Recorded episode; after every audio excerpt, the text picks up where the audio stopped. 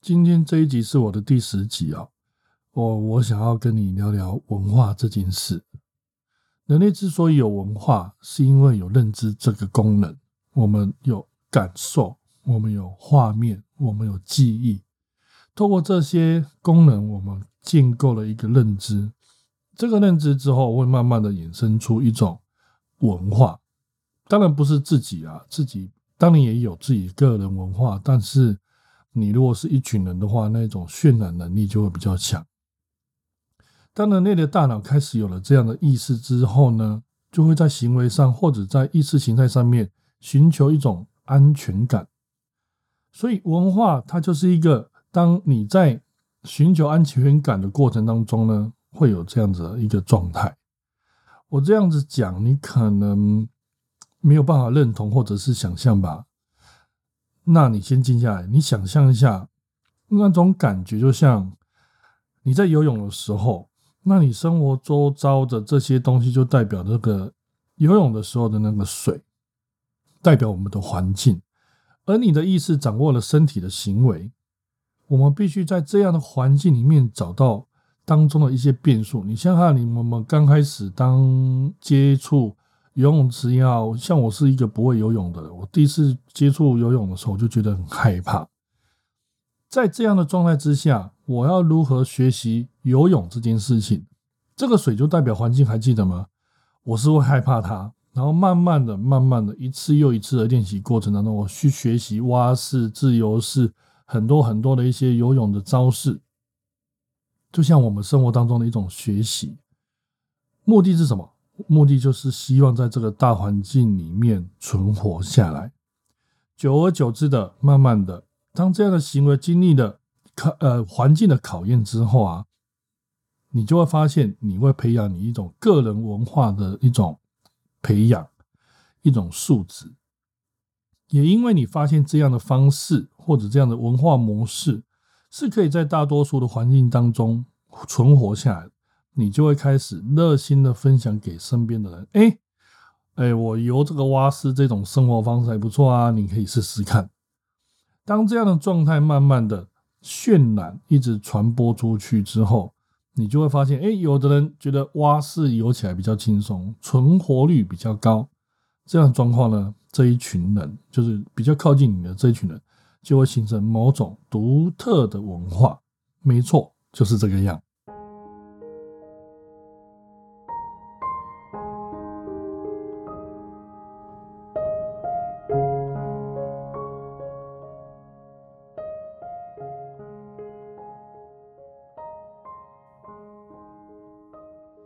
刚刚我用了游泳这件事情来比喻嘛，生活当中如何形成某种文化的嘛，是因为我曾经用过这样的方式分享给我身边的朋友听，让他可以知道说，其实我们每一个人都可以造就某一种文化效益。现在的语言就是叫做流行这两个字吧，也有人跟我说是次次级文化是次文化，那。我今天为什么这一集要决定用文化来跟你聊聊这今天我们要聊的内容？理由很简单啊，因为我发现现在现代的人，嗯，我们现在生活周遭的人完全沉溺在呃所谓的多元啊，又或者是一种多种文化的社会。举凡比较大系统，像中国文化啊，我们这个没有政治立场，我们单纯以把好的部分留下来哦。中国文化也好，西方文化、欧洲文化。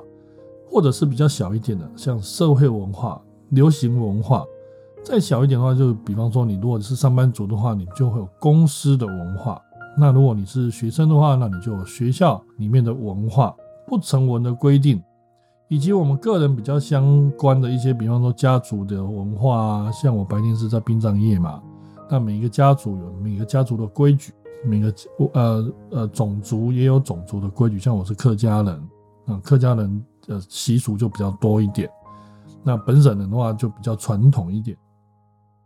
家庭文化也是啊，爸一家之主，他的个性，他希望他们家家庭的规矩是什么，他就会形成一种家庭的文化。当然，你也有属于你自己的啊。只是说，我们现在每一个人在展现个人文化的过程当中，为了要符合呃大众效应啊，所以有时候我们会把个人文化隐藏起来。这些这些都是属于文化的内容，只是说你有没有把它展现出来。在这么多的文化洪流当中啊，我们应该如何才能培养出适合自己的生活方式，或者是属于自己的个人文化？这就是我今天想要跟你探讨的事情。不过，我想要先跟你分享一个资讯，那就是你应该听过伊隆马斯克吧？他应该是目前人类当中哦最疯狂的男人吧？嗯，我相信全天下的男人都想要跟他一样被瞩目。不过，他真的，我觉得他真的会改变我们这个世界啦。就像当初贾博士一样，改变我们使用手机或通讯这一方面的一种习惯跟方向。而且他最近做了很多特别的实验哦，当然不是要把你送上火星了，我们是没什么机会，也不是特斯拉汽车要改变我们的人生，呃，也算有，因为它是一个全电车一个很很领导的一个品牌。更不是以后我们可能看看不到星星这件事情。你这件事情你应该知道吧？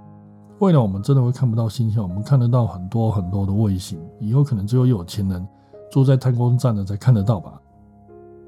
重点是在去年六月十九号的新闻，我不知道你可以稍微查一下，说明了他已经进行了一个实验。报道是这样写：他在一个猴子的大脑里面放了三个晶片，去。读取这个猴子大脑意识当中的一些讯息。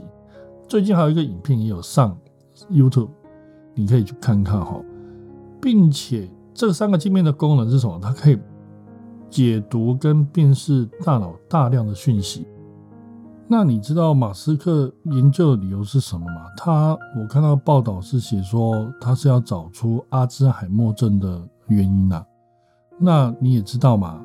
目前 AI 运算工程当中，马斯克的那个能力，他们公司的能力是数一数二。哎，你不要看特斯拉，它简单的那种自动驾驶，你知道它的电脑一秒钟可以处理多少资讯吗？很可怕的。哈，没关系，我继续把那个内容，我看到的内容特别地方跟你分享一下哈。就是他把，就是马斯克啊，他把人类大脑中某个基因导入了猴子的大脑。经过一段时间之后呢，这只猴子的大脑就开始产生了变化。经过差不多一百零一天之后，不是一零一大脑，是经过一百零一天之后，因为这个基因的关系，哈，这只大脑的那种皮质层就产生了明显的差异。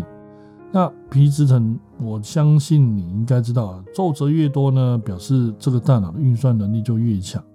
诶，你有没有发现，它是被这只这这这只是猴子，哎，植入了我们的某种大脑基因之后，它开始产生了这样变化。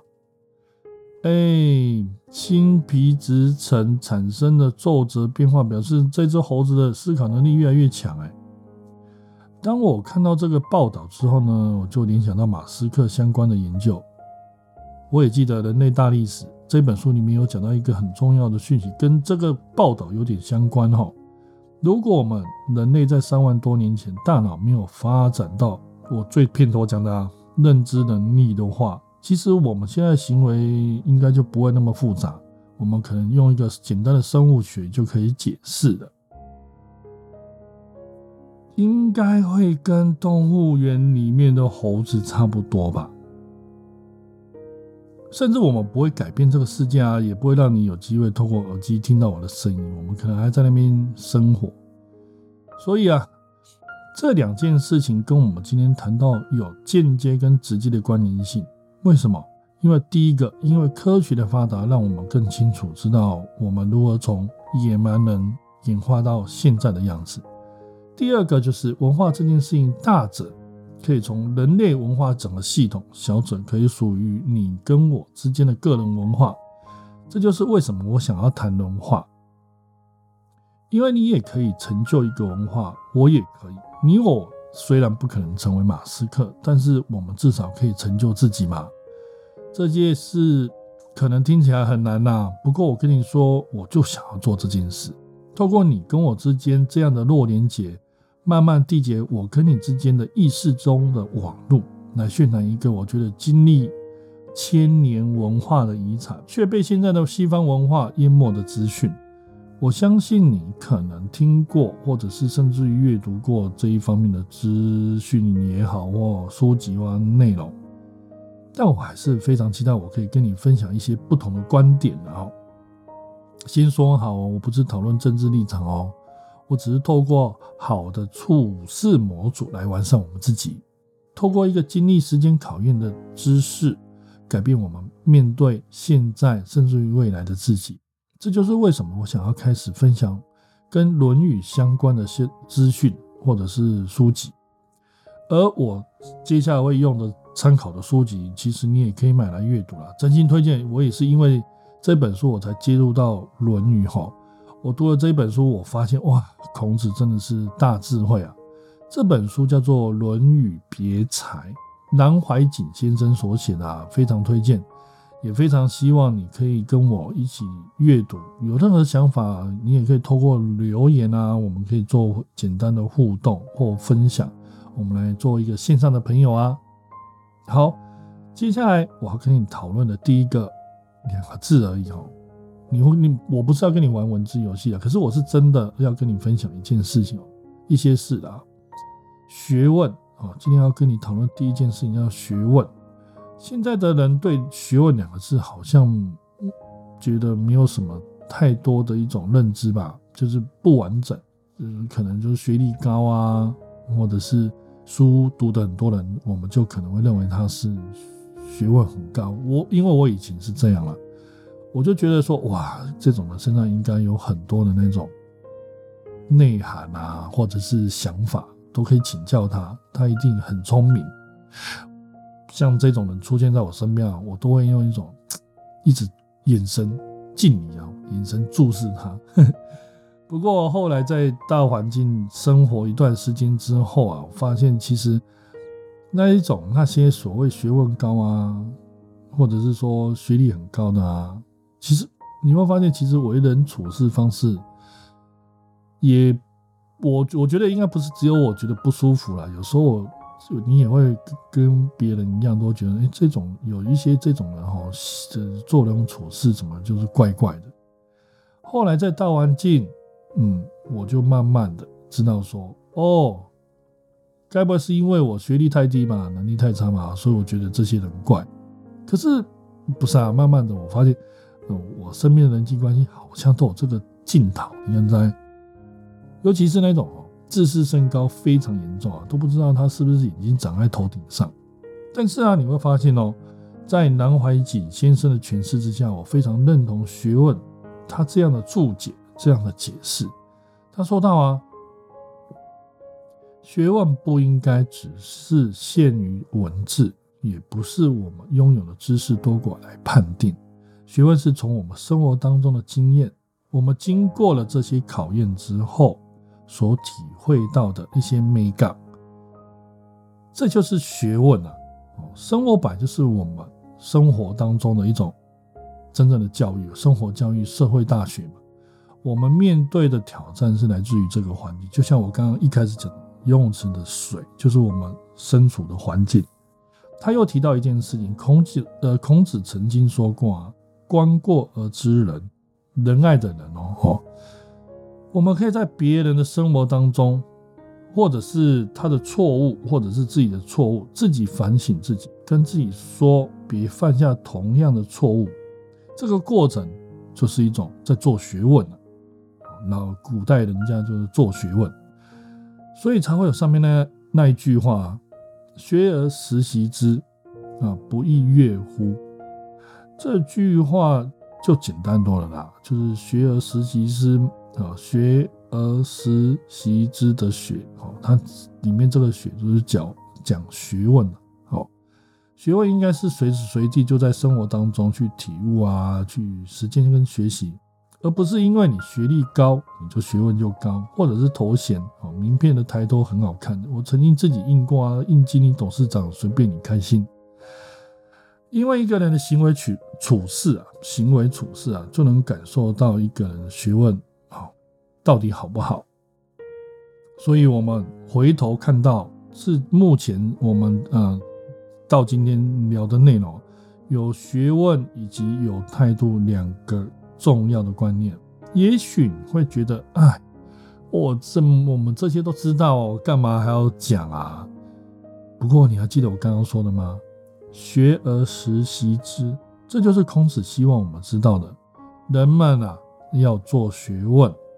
那就要从生活当中务实的去学习与实践，好，不要，所以不要嫌我啰嗦啊。孔子，我相信孔子当初应该也蛮啰嗦的，因为老人家嘛，哈，而不是只是知道就好，知道大家当然都知道啊，知道却能做到的，我跟你说，真的很少。你经过二十八十那个逻辑嘛，我都之前办活动都是跟人家开玩笑说，我们不用努力当百分之二十的人。我们只要努力不当百分之八十的人就好。而我也因为知道这样的状态可以改善之后啊，才会想要跟你分享嘛。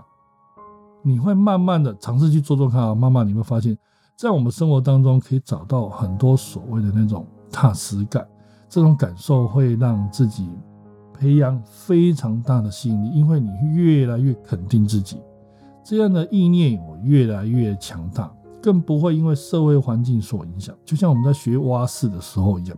如果你都看人家怎么挖，那你怎么跟着他挖？你明明就跟他身材啊状态就不一样。尝试的去找出属于自己的方法，这样子最后才不会做出让自己后悔的决定啊。所以学问也好，或者是一种生活上的态度，是不是就很重要了？聊到这边呢，那你有听过另外一段话吗？有朋自远方来，不亦乐乎？还是乐乎？嗯，就知道我国文造诣不好哈。我真觉得现在啊，如果真的要在社会上交到一个懂得这些事情的朋友，真的不容易啊，不多，真的不多。真的愿意跟我，不要说跟我，就是去了解这些内涵的。你想想看啊，为什么？因为外面充斥的文化思想到底是什么？不是那种整天想破头怎么赚钱啊，不然就是整天那边聊一些事不关己的八卦，所以我才会说，你要我们不要奢望当那百分之二十嘛，至少我们可以摆脱那百分之八十就好。不是天天想把妹呢，不然就是天天在想嫁个好老公。大多都是这这些啊，都大多都是所所谓情那种追求形而上的一种梦想。却不知道如何可以达到内心的一种安定的感觉。就像我前面讲的啊，如果你可以把内在去追求出一个安定的感受的时候，你会莫名产生很大量的一种个人魅力。人与人之间也似乎就会多了很多的连接性，因为你学问多了嘛，你了解的事情多了。有朋自远方来，这段话的意思是什么？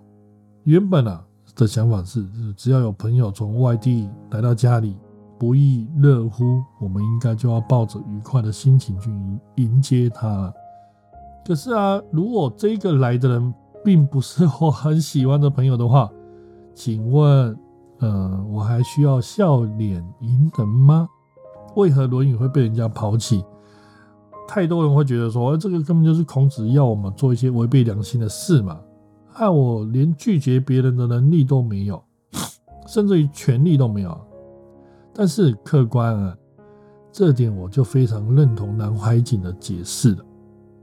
你尝试思考一下，孔子是什么至圣先师？哎，中国文化里面的一个标杆，这样的圣贤会要求我们做这样违背良心的事吗？实际上的状况，我觉得南怀瑾先生解释的很好哦。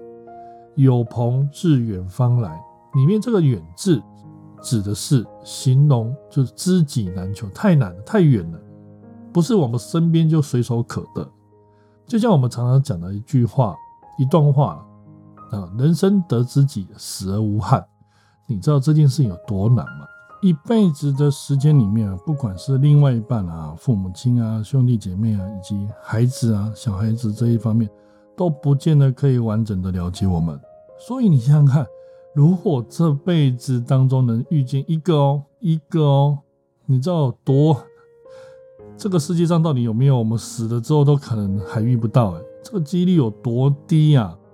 更别说我们是一个懂得生活、懂得如何看待、认真看待自己的人，并且抱着做学问的态度生活的人。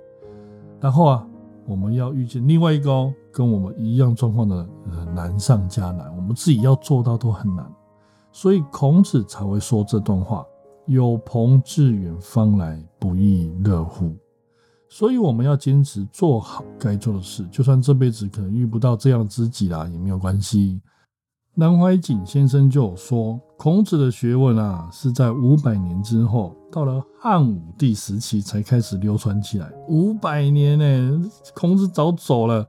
你看，五百年之后才有人有机会哦，有机会哦，去学习孔子所渲染的学问。知己难求啊！那你可能会说，如果真的这样的话，我可能就不想要改变现在的生活方式啦，因为那个结果太慢了嘛。等到真的这样的结果发酵了，我都已经死了不知道几百年。不过你要相信我，现在因为时间资讯渲染的很快，以前五年一小变，十年一大变，哦，不是大变的变，是变化的变哦，很快呀。